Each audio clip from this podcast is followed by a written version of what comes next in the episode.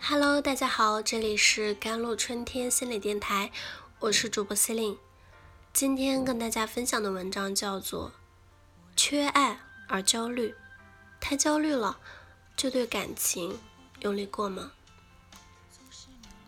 小 A 是我的一个来访者，他的困扰来自于恋爱。小 A 困惑的是，为什么自己每次恋爱都容易陷入纠结？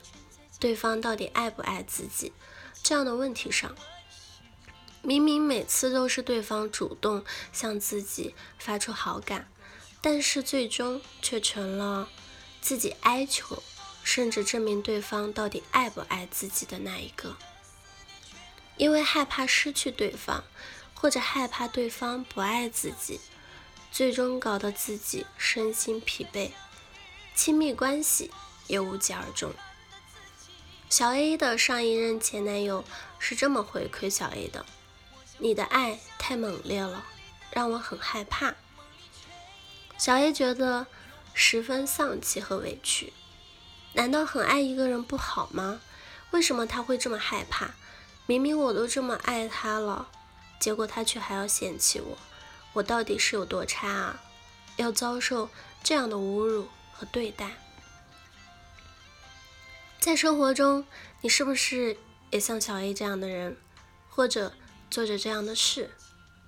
非常渴望生活中出现一个人爱你。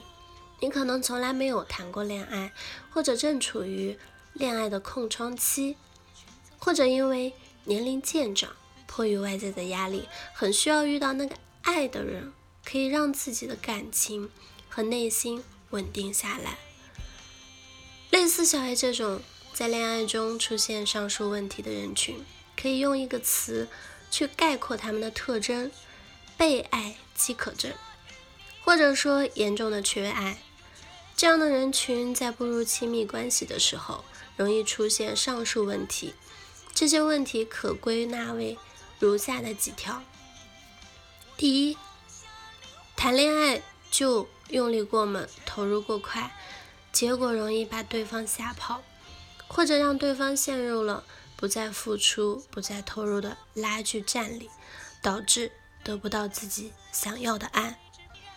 第二，一旦恋爱，更多的关注对方爱不爱自己，会不会离开自己，会不会对自己不满，而没有额外的精力去关注自己跟这个人到底是不是适合。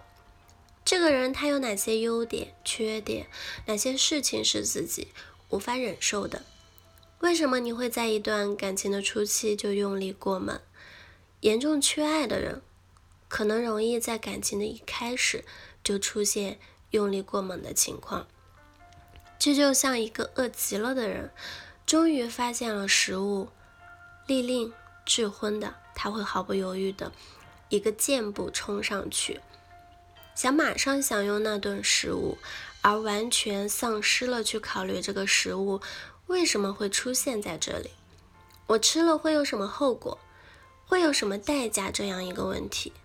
如果一个人在早年的原生家庭里就没有得到过良好的、有质量的爱，这些爱包括温暖、温情、关注、认可、欣赏、赞美等，那么这个人内心深处就潜伏着大量的。对这些东西的渴求，在潜意识深处，他对自己能否得到这些爱没有信心，甚至怀疑自己是个不值得被爱的人。那么，他就非常想在意识层面去证明自己可以有这些，甚至因为没有得到过爱，没有见到过，他不知道爱是怎样的，爱分为哪几种，程度上有哪些不同。所以，当别人给他一个好感的时候，他就会误认为那就是爱了，于是把自己压抑的渴望和需求全部的投射出去。这种渴望和需求完全不在一个仅仅有好感的人的承受范围之内，所以就很容易把对方想靠近你的心吓跑，至少是会阻挡对方靠近你的脚步。又因为你分不清好感阶段和爱的阶段，所以在你投射出大量的渴望和需求时，对对方有了过高的、严重的超出了对方当前能承受的期待，导致对方压力很大。因此，此时你们的感情没到那个份儿，对方确实给不出你想要的感情。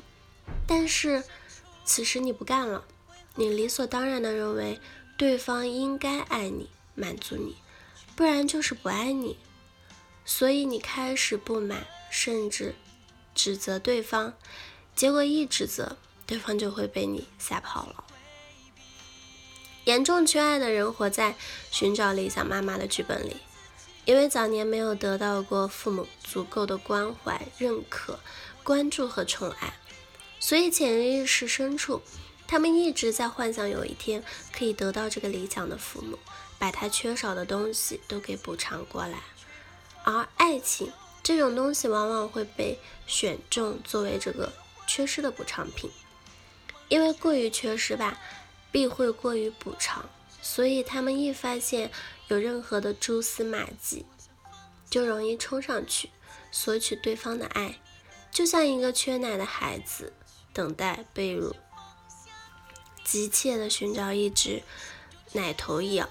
在生活中，往往他们也容易陷入到这种缺爱的恐慌里，表现为没有人爱自己就处理不好自己的事情，没有人爱自己就觉得自己的生活有问题，自己不能专注的做自己的事情，甚至无法安心做任何一种事情，而被这种。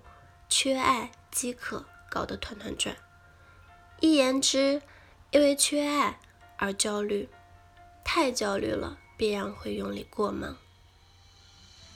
好了，以上就是今天的节目内容了。咨询请加我的手机微信号：幺三八二二七幺八九九五，我是 C 琳，我们下期节目再见。